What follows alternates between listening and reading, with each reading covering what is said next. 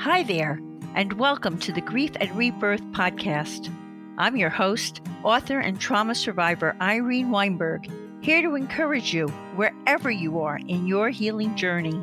In each episode, I chat with incredible grief and trauma specialists, healers, mediums, and celebs, as well as remarkable people who have inspiring healing stories to share.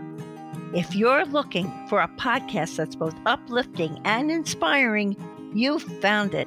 Let us help you find your joy in life.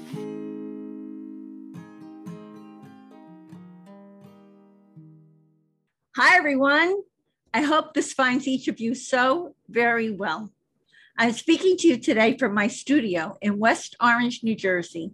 Absolutely delighted to have this opportunity to interview Jesse Brizendine, who is an award winning speaker, a best selling author, and a world renowned transformational coach. Jesse will be speaking to us today from Santa Barbara, California. Jesse is a big fan of finding the silver lining in any situation. He educates and empowers individuals and organizations to move beyond their limitations, and he has worked with thousands of people around the world business leaders, Hollywood celebrities, mental health professionals, entrepreneurs, medical professionals, and educators have utilized Jesse's services to break through limiting beliefs, uncover their unique purpose, and create fulfilled lives. In addition, Jesse has personally mentored nearly 2,000 people on their healing journeys after the loss of loved ones. I'm looking forward to interviewing Jesse about his 1000 challenge and its ability to bring about positive change in the world, his healing from loss course, and his stress relieving and anxiety reducing self love training, which each of you in our Grief and Rebirth podcast audience is doing right now by opening your hearts and minds to Jesse's healing transformational coaching. Hey, Jesse, welcome to Grief and Rebirth podcast. Irene, happy Monday. And I meant to check in with you. How has the weather been? It sounded like you had some crazy weather on the East Coast last week. We did, but today is beautiful. Good. I know, I know. We've got lots of floods and we've got things that they're cleaning up and all of that kind of thing. But from where I'm perched here in West Orange, the sun is shining and it's a pretty day. Well, send some of that water over to us in California. We, yeah, you could use it, right? You've got fires going over there. Yes, oh my God. Ones. How far are you from the fires? you know, I, this is one of those rare years where I'm actually a little ways away, so it hasn't altered much. But typically, we have at least one within 100, you know, 50 to 100 miles of me almost every year. It seems like the last several years. Terrible. I've been evacuated from my house several times because of fire. It's it's the fire season here. It used to be an actual season out; It's just year round. I mean, climate change. Anyone? Hello. Yeah. Hello. Yeah. Wow. Wow. Do you have smoke through your air and all that other stuff? Are you seeing the residual? Not this time, but we've had it before here where it, it's on my life. I mean, you could go outside, you couldn't see your hand in front of your nose. The smoke was so thick, the ash was falling that much. Well, I happen to know people whose home was burned to the ground last a couple of summers ago. Oh. Terrible, terrible. Well, we're going to bring sunshine and rain and good rain and good sunshine into everyone's lives with this interview. How's that, Jesse? I love it. We'll add some rainbows too. And rainbows. So let me ask you our first, my first question, so everyone can get to know you. What was your life like before June of 2009, and then what happened to turn your life upside down? You know, it was one of those lives that was probably a, a t- probably a typical of most 20 something year olds. I felt like I had everything figured out. I felt like I had life, all the problems solved. I had a good group of friends. I had a good career. I had a good relationship. It seemed like life was so simple. The most pressing question was going to be where was I going to spend my Friday night? And considering some of the you know trips I wanted to take in the future and feeling like I just I, I remember it was funny. I, I remember having this moment even in May of that year of thinking, wow, I had, I really had life figured out and there was nothing that was going to stop me from accomplishing my goals. I had been through some challenging stuff. I felt like I'd grown tremendously as an individual. I felt like I was getting, becoming a little bit more conscious and also really beginning to understand the notion of being more entrepreneurial. And little did I know, June 2009, it was going to shake things up as life always does, and say, "Well, no, no, no. You think you have it all figured out? Let me let me show you. There's some stuff you need to learn, young man." Okay, so but your life was like set. Everything was like cool at that moment, right? Yeah, yeah. and then what happened to you to turn your life upside down that year? Yes, yeah, so on June 15th, 2009, my one of my closest friends, Gabe, took his life. Oh God. And the way it's it transpired, I was at the time I would go to the library to work in the afternoon. I would, you know, just on kind of some other stuff and I'd use the internet there because it would get me out of my my home and force me to really concentrate. And I remember sitting there and I received a text message from him that said, I love you all. And I had this sinking feeling in the pit of my stomach. And it was one of those feelings that you just know it's it's such a sickening feeling that you know there's some truth behind it. And I called a couple friends, none of them had received the message. So I started to, I remember I stood up, had closed my laptop, was getting ready to leave. But then once two people had validated they had not received the message, I, I started saying, no, you know, maybe I'm just overreacting. I sat back down, opened my laptop back up. And then I remember sitting there, Irene, and thinking to myself, Jesse, you know what is about to happen right now. If you don't go, you will probably regret it the rest of your life. Because the other voice was saying, well, you know, you don't want to overreact. You want to make a scene. You don't want to this. You don't want to that. Was he suicidal or anything like that? he had gone through a difficult breakup before, you know, a few weeks before, but it was just something, it was a feeling, Irene. It was, it was such a, it was such a, it was such an intense feeling. It was as if, you know, whatever somebody's belief system is God, universe, spirit, source, it was as if whomever it was, God was shaking me by the shoulders and wow. saying, Jeff, there's some sort of action you need to take here. I finally packed up, got out of there. I had a friend come and pick me up, and we went looking for Gabe. And we finally got to him, and he, how how it transpired is he basically had set the day up for me to be the one to find him. Ah. and I got to him right after he had pulled the trigger. Oh my God. And for the next several minutes, we were on the phone with 911 trying to do CPR, trying to stop the bleeding and everything. And oh my gosh. Several hours after that, he was pronounced brain dead in the hospital. Oh my gosh. Was removed from life support about 24 hours after that. What a shock. Yeah, it was it was for me too. It was such a it was such not that one loss is more profound or intense necessarily than the other. I think each loss, having gone through a number of them now at this point, it, it, comes with its own emotional burden. And I also think each comes with its own emotional lessons and just lessons in general that there are for us to learn, should we so choose. But for me, what was so, you know, really so prominent about that one is it was the first real, real loss I had gone through in the sense of a death. I had, I had gone through losses in terms of in a relationship. I had lost a, a grandmother I wasn't particularly close to when I was 19. I had gone through some devastating losses of pets as a child. But to go through that one, and it was it was one of a young person. It was it was so violent. It was so shocking. It was so and then there were so many pieces that were connected to it too because you had these close circles of friends that didn't know how to relate to one another I'll never forget, Irene, about two days after that happened, I had tried to go to work for the first time. And a friend of mine named Melanie was there and she was waiting for me outside. And when I saw her, she had tears in her eyes and she just gave me the biggest hug and she kind of helped she moved back and we were sitting there holding each other, you know, about six, eight inches apart, looking at each other. And she said, I want to help you so bad, but I just don't know what to do and I was so thankful for her honesty because I realized so many people wanted to help, but so few actually knew what to do. You know, we can understand there's like layers of this where we can understand life and death to an extent, especially when people are a little bit older, but when they're younger, it might be a little bit harder to do. And then it's even harder when it's somebody who's taking their life. It's even harder when it's somebody who you're very close to who's taken their life and you're the one that's trying to find them. You know, and so the, the, the realm of human experience is removed by degree after degree after degree which was making harder and harder and harder for people to be able to relate to me. and try to understand what I was going through. And that was one of the most challenging and difficult things of that time.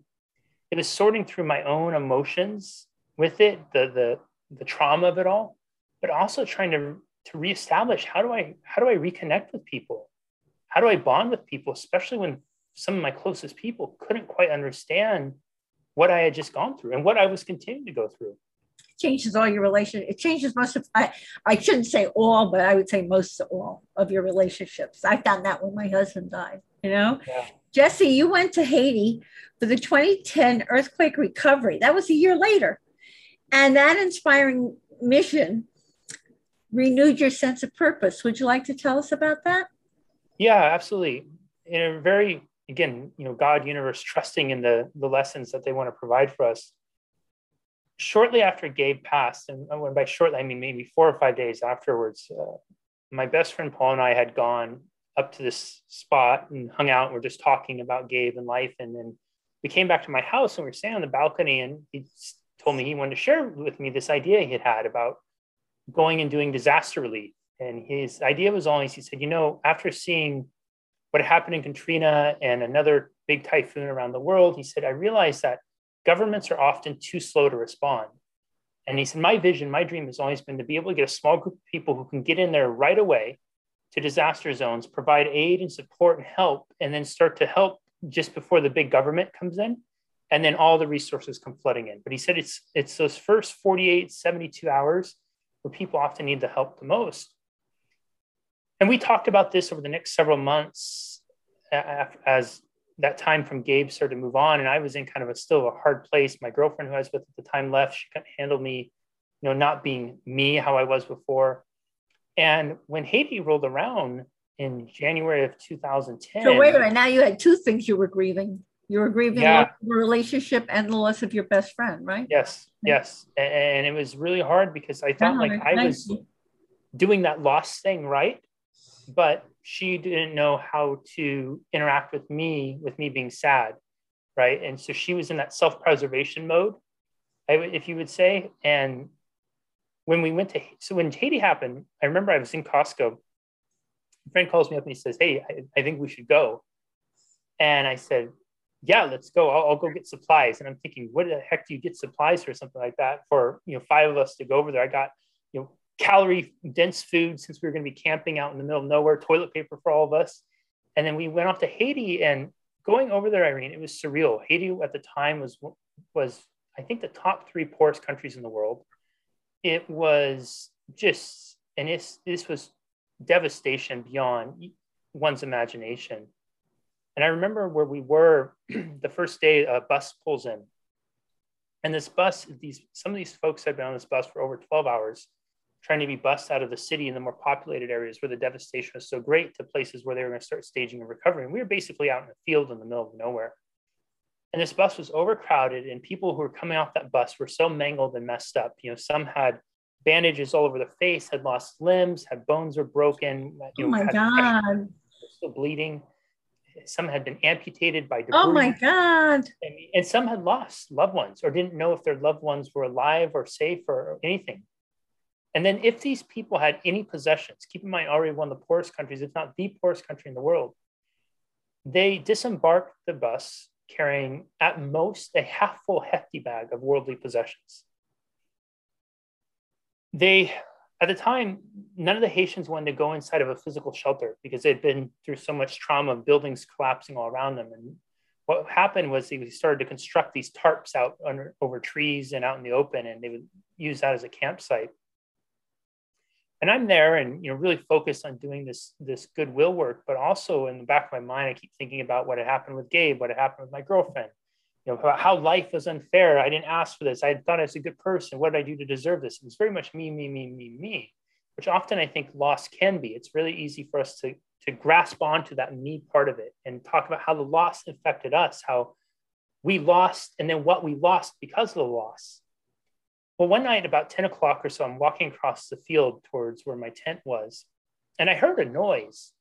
I look over and there's a campfire going in the middle of the field. And around this field, there was about, you know, 15 to 20 Haitians that were, some of them were lying down because they're in hospital beds. Some of them were sitting and some were standing.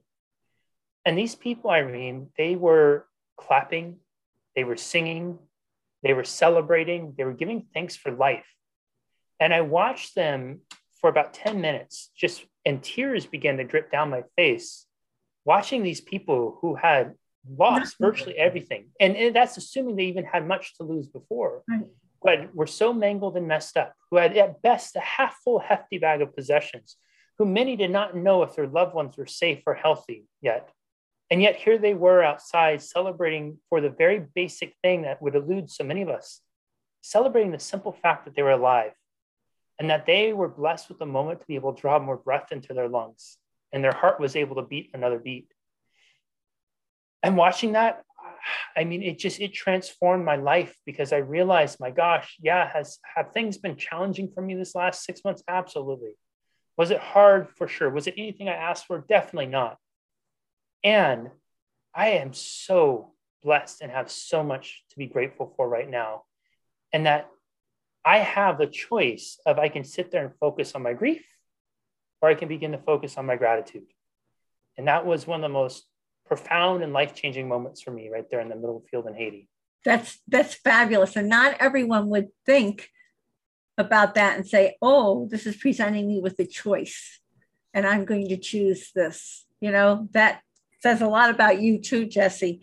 And I know that your dad also unexpectedly died, and that led to a thousand challenge. Um, so please tell us about that and share a few of your favorite amazing things that you did during your thousand challenge with our grief and rebirth audience. Yes, I, re- so I returned home from Haiti, and my and my dad had sent me an email, and I thought, well, instead of emailing dad back, I'll call him. And I, I, talk, I called my dad. We had one of the best conversations we had ever had. We talked for about 18 minutes and 33 seconds. And I remember hanging up the phone with him because I, I had this renewed sense of purpose in life coming back from Haiti. And I started to feel happy for the first time. And, you know, seeing the light out at the end of the dark tunnel, I felt like I'd been in. Dad's dad's phone call just was confirming it that I had turned this page. I, I was on a, on a good path. And I remember just smiling after hanging up with that, that phone call. And the next morning, about 9 a.m., I see my mom's calling. And I got that sickening feeling in my stomach again that I had similar to Gabe. I picked up the phone and my mom says, Jesse, your father's dead. Oh my dad had gone through a two plus year battle with colon cancer. He had gone through the chemo, the treatment, the surgery, all those types of things. And and he did it at the urgent the urging of the doctor saying, you know, if you if you did the chemo too, you'd increase your chances of non of non not having another recurrence of the of the cancer by 20%. So it'd go from 60 to 80%. My dad was young and he wanted to have more time. Two weeks prior to his death, he had gone in for his annual checkup. The doctor looked him in the eye, shook his hands, and said, Congratulations, Mike, you're cancer free. You've earned more time. And then two weeks after that, February 1st, 2010, my dad dropped dead. Was it a heart attack or? You know, we never, so my family never really had money. And at the time, I was the only one that had, you know, any sort of, and I used basically, I maxed out a credit card to be able to do a cremation for him. So we never did an autopsy, anything like that. I think from the conversation my mom had had with him, it sounded like he maybe had an aneurysm. And I guess there wasn't, there was some research article around that time that was saying it wasn't uncommon for chemo patients to have gone through as one of the the what's the or not consequences but side effects could be something like that. And you know who knows a host of other combinations. But he he passed.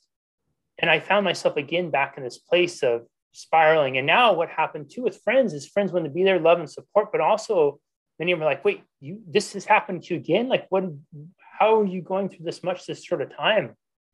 So i really struggled for a while and then on a a random hiking trip with a couple friends several months later.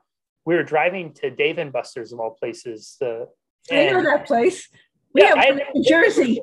Yeah, I had never been there before. It's a, it's a, just for everyone listening. It's a, um, um, what do you call that? Just it's a um, it's like video games, yeah, video, food, wings. My grandsons love it. yeah, yeah, exactly. Yeah, it's like that. It's like a little playground for big kids that you can go right. and have beers and play video games at the same time. So there's something for everybody. And I had never been to one before. And I remember my friends asked me, said, You ever been to Dave and Buster's? No. And they said, Well, and then we something else. And he said, well, have you, what else have you not done? I said, well, I haven't done this. And this conversation started, well, you know, it'd be cool to try to do 10 new things you've never done, or wouldn't it be fun to try to do 100 things you've never done before in a year? And I said, you know what I'm going to try to do? In 2011, I'm going to try to do a thousand things I'd never done before. And they said, thousand, why? And I said, because I think that it's, it's, I want to prove to myself that I could. I needed something to focus on to pull me out of my focus, my obsession with grief and loss. I was obsessed over the losses I'd gone through. I was obsessed over how unfair life was. I was obsessed over the, you know, how much I felt like I had been screwed over by life the last year, and I needed something to shift it. And even more so, I wanted, I knew in my heart, as sad as I felt, as much grief as I was experiencing, that dad and Gabe would want me to be happy. They wouldn't want my life to be a life where a dark cloud was falling over me uh, because of them. They'd want my life to be a life where I smiled and I lived more fully because of them that was really the essence of the thousand challenge. The intention was just to do at least I had it, and so I made some rules. I had to do at least one new thing I'd never done before each day. Obviously, you have to average close to three. This wasn't a bucket list year where you had to take off from everything. I had to do it within the confines of normal responsibilities. I had to work the same amount, everything else. But the focus of it was really just about living, about getting out there and being intentional with my life, because so many of us so many of our days are byproducts of previous day. They're just habits. We're repeating. They say that the average person repeats something like 90% of their thoughts from the previous day. So essentially, you think about that 90% of your emotional experiences, 90% of your thoughts, 90% of your days of your life are just repeats from the previous day. Wow. So if you're the day that preceded you was sad, you're gonna probably have a sad day today. And that was such a powerful thing for me to consider because I thought, well, what would it be like if I really got intentional about living? It was one of the most transformative experiences of my life, Irene. At the end of 2011, I'd done over 1,020 things I'd never done before. So now I got to ask you, you got to yes. let us know what are some of the outstanding things? Because I read your list mm-hmm. and some of the stuff that you did, some of the stuff you ate, some of the experiences that you had, they were amazing. And uh, so pick a few. My two favorites. Uh, number number two was I did have one of the travel ones I did is I tr- went to Orlando and saw the final space shuttle launch. That was absolutely incredible to be with a group, to, to be in the presence of the shuttle, to feel the shockwave, to cheer with everybody. It was it was absolutely amazing. It was only the second time in my life 9-11 being the other where i've actually experienced what i felt was the united states where you had people from all over all, nobody looked the same life different license plates but everybody was cheering for a common thing and the second being the number one though by far was sunrise sunset day i did this event where i had people from all over the world take a photo of the sunrise or sunset and share it on social media and we ended up having over 30 countries participate in that first year. And that event has since turned into an annual event where every year on September 12th, wow. we have people from all over the world take a picture of the sunrise or sunset in honor of a loved one they've lost. And then I encourage them to do one of two things or both to either make a donation to a nonprofit or charity in honor of their loved one they've lost, or to perform an act of kindness or a good deed in honor of that loved one they've lost. And to date, we've had gosh, I think over 110 countries participate, tens of thousands of people from around oh, the world, yes. and we've raised hundreds of thousands of dollars at this point. That's marvelous. How many people are in your Facebook presence with that? Because maybe some people in our grief and rebirth audience would like to become a part of that. Yeah, it would be wonderful. I think we have across social media probably about 120,000 people or so in the wow. various. Yeah. And what do they have to look up to join this face group? Facebook group. What, they say my name in. Yeah. Jesse, Jesse yep. Brizendine. Okay. And the, okay, they'll get all that information um, with the podcast. God bless you. And I mean that. Thank you. You're welcome. Um, as part of your thousand challenge, 1000 challenge, you had a conversation with a 100 year old. What did you learn from that conversation, Jesse? It was that the first 100 year old you'd ever talked to? That I was aware of, yeah. And boy, you're going to make me think way back. It, you know, the thing I was most struck by with her, Irene, is, and I think she was 101 or 102 at wow. the time. When you're at that age, you don't have the luxury of time to waste. And what I mean by that is so many of us, again, going back to that notion of our thoughts, our days are on repetition. So many of our challenges, our dysfunctions, our problems, our self obsessions, they come at the luxury of time in the sense of we operate under the assumption that we're going to have tomorrow. You know, what we don't do today, eh, it's not a big deal because I have tomorrow to get it done. You know, and that can be a blessing and a curse. It's a blessing in that maybe we will the time. The curse is it's really easy to form a habit in that sense. But someone like her, you don't, nothing is promised. Nothing beyond the next moment is promised. And I just really saw her being present. I saw her being present. I saw her finding joy in the simplest of little things, little daily pleasures that most of us would take for granted. And for her, she often greeted these with wide eyed wonderment you know and it was it was those types of things that were most that impressed upon me the most. Wow that's great. And i have another question for you. When faced with losses that rock us to our core and change us forever we often find ourselves at a fork in the road. What life choices jesse are represented by that fork in the road i did a ted talk on essentially on healing from loss. And one of the key themes of that. And by the way, his TED Talk is wonderful, everyone. And I, if when you get on his website or whatever, I totally recommend you listen to it. It's marvelous. Thank you. Thank you. And one of the key themes of that is uh, is living our life as we move forward around honoring those we've lost. See, I think when we arrive at that fork in a road, we we have a choice are we going to define the loss or are we going to allow the loss to define us? Those of us who struggle and suffer indefinitely after loss are allowing the loss to define us. And usually there's a choice that's been made. I will never love again, be happy again, smile again. You know, I, I died that day. We have one foot in the past and one foot timidly on the doorstep of the future, but mostly not even in the present. Versus define the loss. And what I mean by that is, I'm a firm believer in how we choose to live after we've lost someone we love is how we choose to honor them. And ultimately, it's going to become the legacy that they have in our lives. I think that one of the greatest and most sacred jobs that any of us can experience here on, here on earth is being assigned the job of being the custodian of the legacy of those who we lost. I know for a fact, Irene, for me, the loved ones that I've lost, if they could be here and slap me in the face if I spent any of my days sad, miserable, depressed at their expense, they would slap me in the face and probably kick me in the you know where.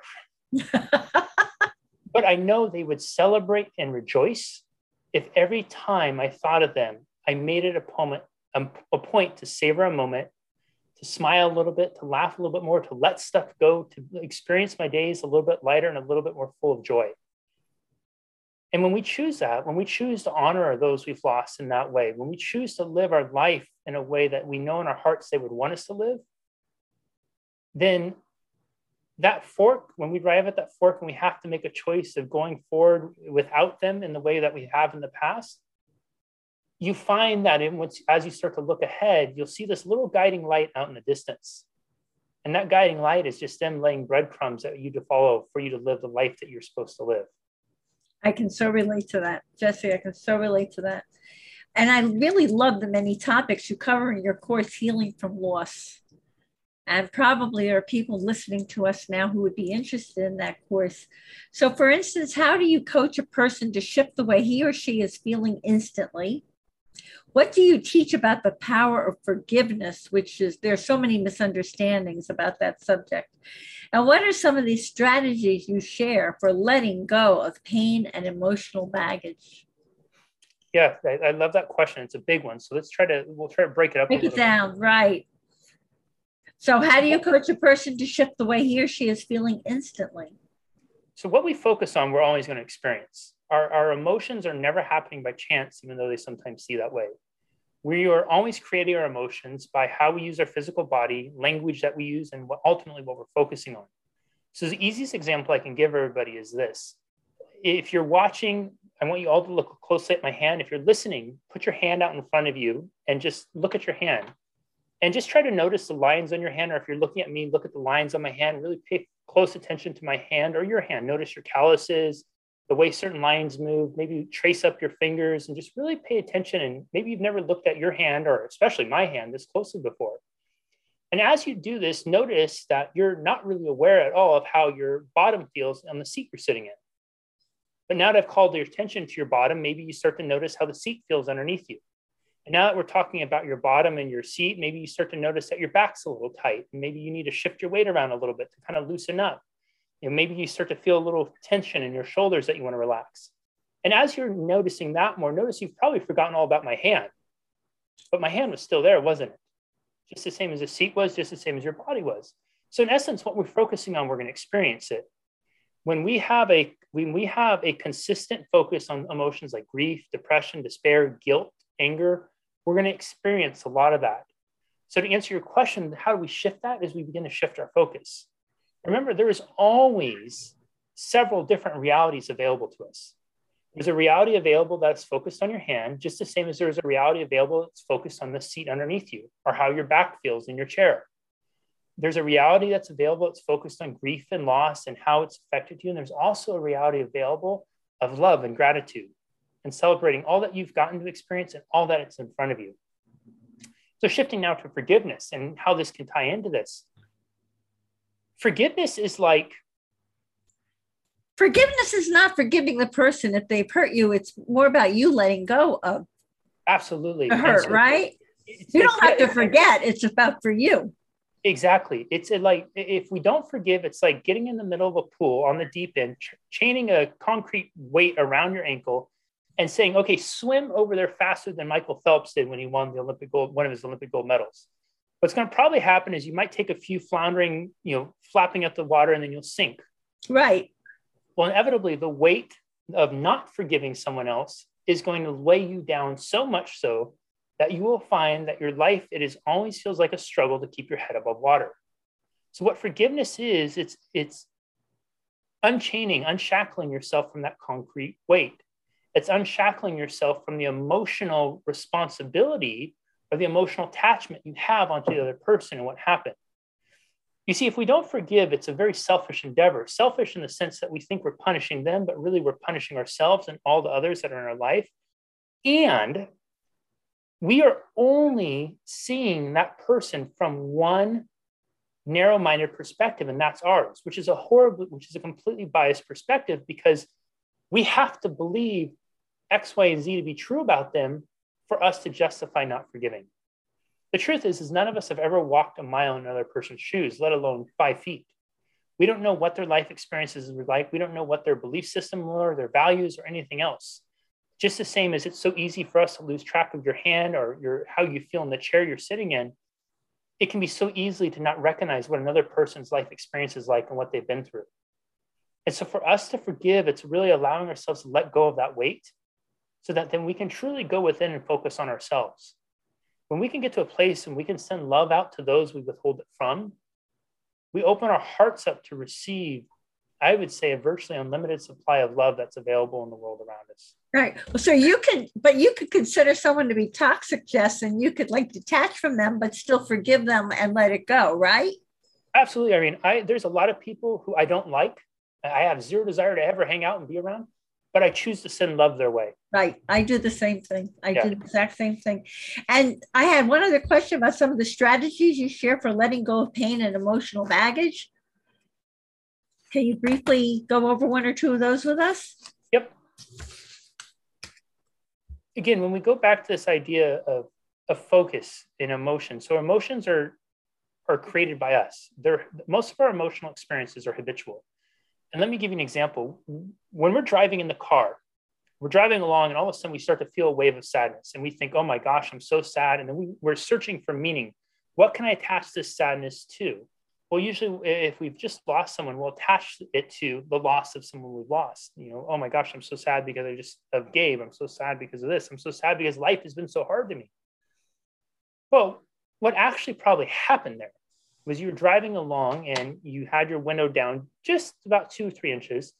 There was a song on the radio that you weren't really paying attention to, but there was a note of music on it that was somewhat familiar to another song you'd heard from before. At that same time, you got a, a whiff of a fragrance outside. You know, maybe it was food cooking at a restaurant. And that combination, that food, plus that note of music, and then plus maybe you saw a flower or a tree in your peripheral, all those things went together. And in the deep recesses of your unconscious mind, your mind said, This situation is most familiar to this. And it was something that happened maybe months ago, maybe years ago. And because our mind is always taking information in and trying to make what's the best representation and most familiar representation of reality for us, it spits out like a computer screen, like a calculator. If you put in two plus two, it's going to show up as four. The same thing is happening fragrance, sound, visual equals emotional experience. So when we know that that's going on, to how we can start to release baggage, mm-hmm. we can release baggage because we have the power to assign new meaning to each experience we go in. When we start to feel sad or we start to feel weighed down in a moment, we have the power to ask ourselves, how would I like to feel instead? We can start to embrace our emotions not as executioners. You are sentenced to experience this emotion, but as messengers. This motion is here to teach you. What would you like to learn from it? And ask that if I feel sad right now, how would I like to feel instead? Or if I feel sad right now, why am I feeling sad? And what deeper work do I need to do for me? The worst thing we can do is just accept it as finality you know, our unconscious mind often works in code, and sometimes it doesn't take things as literally as we like. And it's up for us to become our own, you know, who are Nancy Drew and Dick Tracy and do some deep investigative work there, or Inspector Gadget, if that's more your cup of tea. and really dig in deep and find out what is the bigger message there. And if we do that, we will find not only a tremendous freedom from some of those limiting beliefs and emotional baggage, but we will find a space of opportunity to fill our life whatever, with whatever we choose to fill it with. That's great. And Jesse, is there anything else you want to share with our audience about your online course called Healing from Loss? Is there anything else you want to let them know before we go on to your stress relieving and anxiety reducing self love training? Yeah, it's a self paced course. It's a great course for people who are six weeks or more removed from loss of someone. It is not a course for people to, you know, if you lost someone two days ago, it's not for you. I think that time right after loss is sacred time. You need to really go through and feel those deep feelings. But as you start to come up for air, as you start to re-engage in life, it's a great course to allow to guide you on a path of healing beyond loss. Okay. And sounds great. And could you tell us about your stress relieving and anxiety reducing self love training? That's another one people can certainly relate to. And speaking of self love, define self love, sir, and what is its role in a person's life? I think self love is best explained with the by the airlines. Anytime you go on an airplane and you get on and you're getting ready to take off, the, the flight attendant comes on and says, in the unlikely event of an emergency, oxygen masks will deploy from the ceiling. Please secure your oxygen mask first before assisting other passengers. When we look at the graphics, we kind of, you know, maybe we don't pay attention, but if we really think about what the power of that is, because most of us, we like to say, well, no, I would save my child, or I'd save my partner, or I'd save this other person before I'd save myself. The challenge with that is, is oxygen is finite. When there's when you're deprived of oxygen, you have a few seconds to be able to do something. Maybe you save your child, maybe you save your partner, and then that's it. But if you take those first few precious seconds to secure your oxygen mask first, take care of yourself, love yourself enough to value yourself enough, what you have now is access to a virtually unlimited supply of oxygen that would allow you to help each and every person on that plane. So think about that for a moment. What self love is, is it's about putting yourself first. It's about falling deeply in love with the person you see in the mirror, respecting that person enough. And in so doing, you will find that you have a unlimited well of energy, love, emotion to draw from, to then be able to better support others, to serve others, to share an experience with others. If you don't do that, you're always going to be that person gasping for air looking for somebody else to come and save you. Maybe I get a little bit of an emotional hit from Irene, but what happens when Irene's not there? Now I have to go off and try to find another one. But if you find it from self first, you'll have an unlimited supply. Okay, so tell us about your stress relieving and anxiety reducing self love training. Is that an online course? Yep, it's an online course too. It's a course that, again, self paced. You get a module every week for six weeks. And it's really just about going in and deepening your understanding of self, really getting a good understanding of why you do what you do, what drives you, what inspires you, and learning to fall in love with yourself. And also learning how to let go of some of the hurt and pain you may be holding on to that has inhibited you up to this point to really loving yourself deep, more deeply. Now, some people feel guilty about loving themselves. How do they, how do you help them to get rid of that needless guilt? Guilt's an interesting emotion. It also often comes up because we have this belief that in the past I made a choice and there was a better, there was a different choice I should have made right? It's like we could sit here and talk right now and say, you know, Irene, boy, I'm so upset with myself. I feel so guilty for because I didn't invest in Apple 10, 15 years ago. I should have known then that was going to become the biggest company in the world and I would have millions of dollars to swim around in, right? So there's this idea with guilt that there was a there was a choice we made and there was a better choice available. Forgiveness becomes our best friend here, where we have to allow ourselves to forgive ourselves for what we didn't know and also to acknowledge ourselves for making the best choice we did at that time. And that's that's number one. Number two, guilt is often associated with loss and grief because we will use guilt as a penance. We think that we should have done something differently, so we punish ourselves, or we use guilt as a way to leverage pain. So the, the idea is the more pain I feel, the more de- closer I am to that person. Mm. Right? As long as I can feel pain, I still feel connected to them. And, it's a way to justify our love, right? The more pain I feel, this means the more I love. I remember when one of my friends was killed, people were shocked that I was able to smile and laugh less than two weeks after he had gone. And they were saying, How you must not have cared about him as much because you're not still sad and depressed. And no, no, no. I, I cared about him so much that I'm choosing to be happy and joyous because that's what he'd want from me. So we have to be really weary that guilt is not love. Love is love, guilt is guilt there's always a different choice that we can make that doesn't have to involve guilt. Okay. And um, here's a biggie, Jesse. How can each of us create strong boundaries with the emotional energy drainers in our lives? Oh boy, I'll bet everyone listening is like emotional energy drainers. I've got a few of them. Oh, I can create boundaries with them. How do I do that? I, I love this question. You're right. It is a biggie when I was in fourth grade, I had a teacher named Mr. Sutherland. And Mr. Sutherland would give kids for doing well in a test a cherry ball. And he also had this, this rare coin collection he'd let people examine if they did really well. One day he told us the story behind the rare coin collection. He was in school. Mm-hmm. He got a phone call that his house was on fire. He ran out of his classroom, jumped in his car, and in his words, he drove over 100 miles an hour to get home because the only thing he could think about was saving his wife and his dogs. Of course. He got home. His wife was okay. His dogs were okay. And he got there just in time to see the foundation fall through the ground. When the firefighter said it was clear, he went and began stumbling through the charred bricks and boards. And one of the few possessions he was able to save was his coin collection, that hmm. same collection we looked at you know, in Southern California, it's kind of a joke, but on the freeways, it's not uncommon for people to cut us off. And then we return with the Southern California salute, which we put our arm up in the air and we put one finger up, and I'll let you guess which finger that is. Because we have this belief that they're trying to ruin our day, that they're not being considerate of us, that they could have killed us, et cetera, et cetera, et cetera. But Mr. Sutherland taught me that day was they're probably not even thinking about us. They may have just found out that their home was on fire that maybe they found out that their dad had cancer. Wow. And that's something very important to remember when we're talking about these types of things. We will often hold people emotional hostage who we don't even know. And in so doing, we create a narrative that is life limiting. I go to work after that. Oh, Irene, I'm having the worst morning ever. This guy cut me off and almost killed me.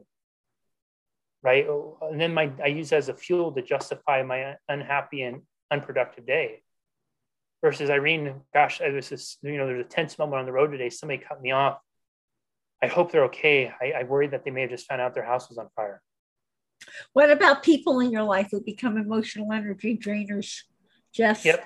So there's that's the first one. For the people who are physically in your life who are emotional drainers, I used to struggle with my relationship with my mom because her and I thought and felt much differently. And we had our, I had my own unresolved childhood issues. And what I realized was for me, again, I was holding my mom hostage to the image of how I thought she was supposed to be versus really learning to love her for who she is. And when I let that go, when I stopped comparing her against a an idol of what I thought how moms are supposed to be, I was a child of the 80s, so I grew up watching the Cosby show. You know, it seemed like such a great family. Obviously, right, right. what we saw on screen was a little different than what was going on right. behind the scenes. Right. And but when I did that, I mean, when I let go of that and really started to learn to love my mom for who she was, see, the hardest thing to do is when we have drainers in our life, we focus on the, the source of the drain, the things they do, the one or two behaviors they do, the one or two things they say. And we blind ourselves to the other possibilities that exist of maybe allowing ourselves to feel a little love, compassion, or empathy for them. And we allowed ourselves to do that it gives us permission to release some of the emotional bond that we have. That is the source of the drain. And it doesn't mean that we'll necessarily like some of these people, but what it does mean is it means we can create a space for some of them where we are now interacting with them differently. And because we're interacting with them differently, by default, they'll start to experience us differently too. So it's a snowball effect. Yeah, we're ping pong balls. You think about yeah. that. If we if we just ping pong back and forth, the ball's always going to go the same way. But if we change the trajectory a little bit, guess what? They're going to have to change too. Yep, yep, yep. I, I've experienced that. And how do you advise people to let go of those ne- of that negative energy and the emotions from the past? So many people are so attached to their past, and that's where it stops. Which is what basically what Grief and Rebirth podcast is all about. We're like heal and move forward. So for yes. people who are having so much trouble doing that, what would you advise, Jesse? One of the things that we unwittingly will stumble into after intense emotional experiences is we start to form our identity around those emotions. We say we turn emotions into identities, into physical things, a hat we wear. Instead of I feel sad, the emotion of sadness, I am sad, making a statement. Instead of I feel depressed, I am depressed right? Instead of I feel grief, I am grief, I am grieving. And, then, and that's a little bit different because it's more of an action. But you get the idea with that, right? Totally. Also, what will happen is, as human beings, we, we do really marvelously at taking one moment and having that become the blanket representation of an entire time. We say we had a bad day. but really, we didn't have a bad day. We had a couple moments that didn't go according to plan. And if we step back and look at it from a broader perspective, we realize in any bad day, we actually had a lot of really good stuff that still happened. You know, we were able to breathe, we were able to see, we were able to hear, touch, smell, all of which, if none of those things worked, it would dramatically alter how we even experience the day. So when it comes to just really allowing ourselves to let go of our past, we have to be willing to consider that there are other versions, other realities of the past that we haven't considered and we have to also begin to invite in the best of back then into now as an example of loss. I think when we lose someone, there's three types of losses we mourn. We mourn the physical loss, we mourn the loss of our identity, who we saw ourselves, who we were with them. And more than anything, I would say we mourn the emotion, the how they made us feel or how we felt with them. The emotion one is the one we can really really make some headway on in the present. Because if you think about there was a time when you went to the grocery store, maybe you were traveling this way and they traveled that way, you went west, they went east, you still felt love, even though you weren't physically connected. Love is still available. That connection of love, those beautiful emotions that you shared in life, they're still available in death. They just might show up differently. But we will block ourselves from experiencing them because we handicapped ourselves, we hijack ourselves in the present to the past and attach ourselves to the past, thereby limiting the experience of life because our identity is trapped in the past, our belief system about what's possible in life is trapped in the past, and then effectively we hold ourselves hostage for what we can experience now and going forward. So you, so by, you become oh. stunted. Oh, you can't move forward. Yeah, absolutely. That's what that's about. So now I have to ask you because people who are watching us on YouTube are noticing you're wearing a t-shirt that says zero limits.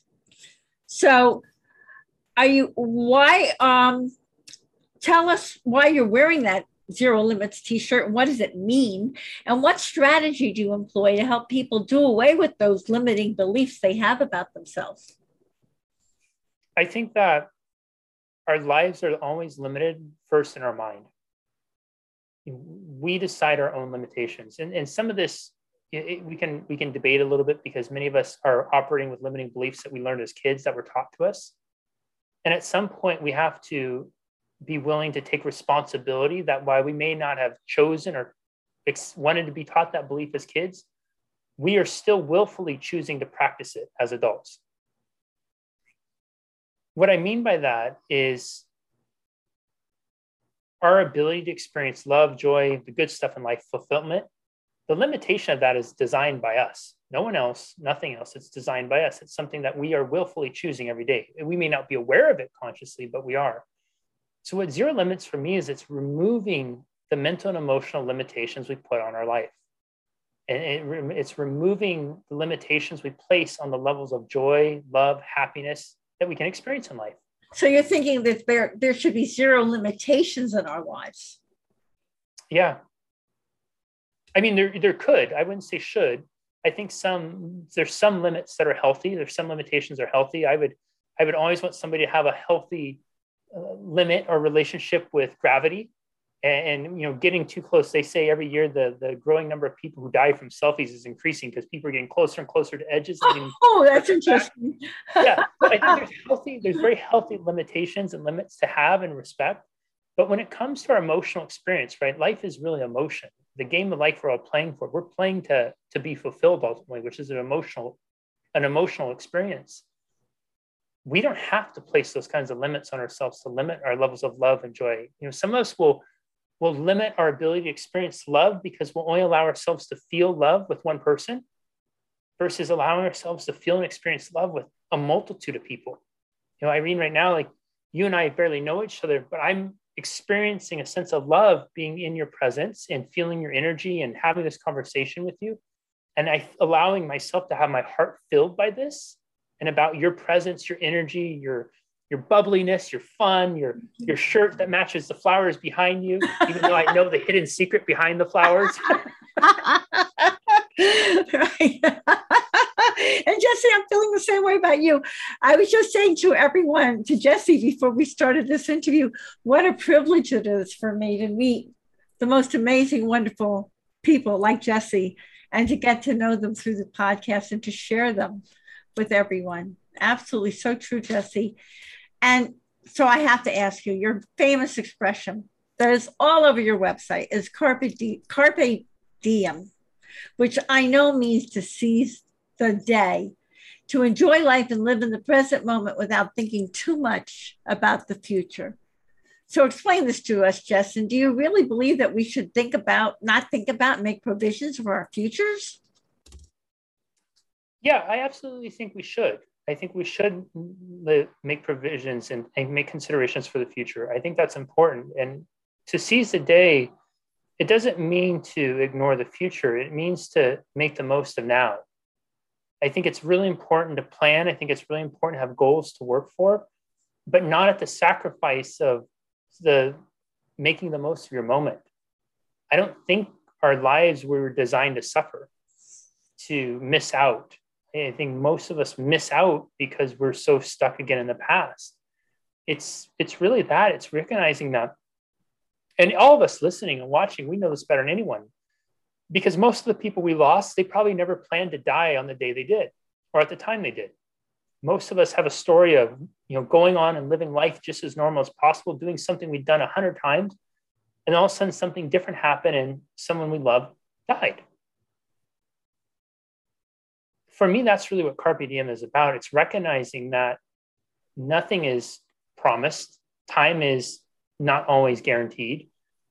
It's planning for the future, having things to be excited about, making goals for your relationship, your health, your all those types of things are important. And making damn sure that you allow yourself the gift of experiencing each moment in a great way as great a way as possible. And that doesn't mean you're going out running a marathon every moment or you know flying to the moon or something like that. It just means that you allow yourself the simple joy and pleasure, like Irene and I are right now, of connecting with another human being. Because we could both show up and do this conversation however we want. That's right. Right. And what a blessing! And what a blessing through technology. You're there in California. I'm here in New Jersey, yeah. and it's like we're next door to each other. Yeah, yeah. Or just offer you a cup of coffee. every day. You don't think about brushing my teeth. When I brush my teeth, I'll usually walk around and smile as I brush my teeth, or think right. about like how cool is it? I have this electronic toothbrush. You know, stuff like that. It seems so simple. It's silly, but it really is the stuff that brings deeper meaning to night. And that to me is the bigger, the bigger essence of what carpe diem really is. Okay. smiling and, while you brush your teeth. Ah, I'm all for that, Jess. And you have a happiness guide that has your 50 best tips for living a happier, more fulfilling life. You want to share a few of those fab tips with us? Exercise. Exercise is critical. I think exercising healthy, you will find so much more joy in life with when you prioritize your health. And I would say smile. You know, they the science says that the average adult smiles less than 10 times or something like that a day. To me, that's heartbreaking. We have these muscles on the sides of our face. You're right. if we were to do more reps with them, we would find we'd be much happier. Or, you know, even just sitting up in good posture. You know, if you sit in your best posture, it's physiologically impossible to frown. It is physiologically impossible to frown. You can even try it. Anybody listening, watching at home, sit up in your best posture, really sit up. And, and that's where you're raising your heart almost towards the ceiling. And then try to frown just try to make yourself frown. You'll notice that your corners of your yeah, mouth down. So we physiologically will put ourselves in postures that allow ourselves to start to experience emotions of sadness and whatnot. So stand up a little straighter, sit up a little straighter, and you'll find you'll be a little bit happier too. That's cool. Um, and tell us all the best ways for everyone in our Grief from Rebirth audience to connect with you, Jesse. Yeah. And I, spell I'm, it out. Spell it out because Brisendine, I'm not sure that they were all going to get that easily. Yeah, it's a mouthful. It's B as in boy, R I S E N D I N E. And you'll find me all over social media, JesseBrisenDine.com, at jessebrisendine. I'm on all the major platforms, except I'm not TikToking yet. I just couldn't quite get into that. Okay. Instagram, YouTube, Twitter, LinkedIn, all those. I, am on yeah. all of them. Uh, I'm on. I'm on them too, and uh, uh, they're amazing. I'm a, I'm a, I'm a baby boomer, so I'm still like a little intimidated by all the social media stuff, but here we go. And you, of all people, what is your message about the importance of healing that you would like to share with our Grief and Rebirth podcast audience? Why should they not suffer through their lifetimes? Why, why should they go check out all these healers, including Jesse, and find someone to help them? I think that if we love our loved ones to the depth that we are justifying our hurt, we owe it to them to live life really in a way that we know they'd want us to live and honor them. If I'm gonna, if I'm gonna feel the depths of grief, despair, depression, etc., hurt, pain, whatever that is, because they passed, I think I should also owe it to myself and them to feel the opposite, the highs of love, joy, happiness because of them. And that our lives are meant to be lived in that if they're not here physically, but we still are, again, we're the custodians of their legacy. And we have a choice. Do we want their legacy to be every time we think of them, we get sad and, and unhappy? Or do we want their legacy to be every time we think of them, we love, we laugh, we, we smile a little bit more, and we tell stories about what incredible human beings they are and how they continue to inspire and interject life into our lives daily? Yeah, they, they can, that's that they can be absolutely um, motivators for us to heal. Absolutely true. And what is your tip for finding joy in life, Jess? You've got so many. You know, to be grateful would be number one, but number two, it, it's slow down and be in the moment. Notice the simple things. I mean, I go for a walk in my neighborhood sometimes, and I remember when I started this practice, there was a there was a plant that I walked by hundreds of times over the years, never really noticed it. But as I started to slow down, slow down and really pay attention to it, notice the life on it, notice the bees, notice other bugs are on it, notice the colors, how vibrant they are. It, it was really quite incredible. There is so hmm. much around us right now that we could be grateful for, that we can slow down and really notice. And if we allow ourselves to do that, and if we allow ourselves to build our life on a foundation of gratitude, life will be filled, overflowing with joy. You're absolutely right. I so to, I just so totally agree with that, and I I've lived that a lot. You know, Jesse, you are a dynamo. You, oh, you too. Are. You are. You're a dynamic transformational coach who has personally mentored nearly 2,000 people on their healing journeys after the loss of loved ones, motivated people to be better versions of themselves, empowered people to reach their full potential in life, and so much more. I have absolutely no doubt that there are now members of our Grief and Rebirth podcast audience who'd love to learn more about your spot on coaching that can lead to transformation and rebirth in their lives. Thank you, Jesse, from my heart, for this inspiring and uplifting interview filled with so many wise, important insights. And here's a reminder, everyone, that you can see the show notes and all Grief and Rebirth podcast episodes on ireneweinberg.com. And make sure to follow us and like us on social at, at Irene S. Weinberg on Instagram, Facebook, Twitter, and YouTube. As I like to say, to be continued. Many blessings. And bye for now.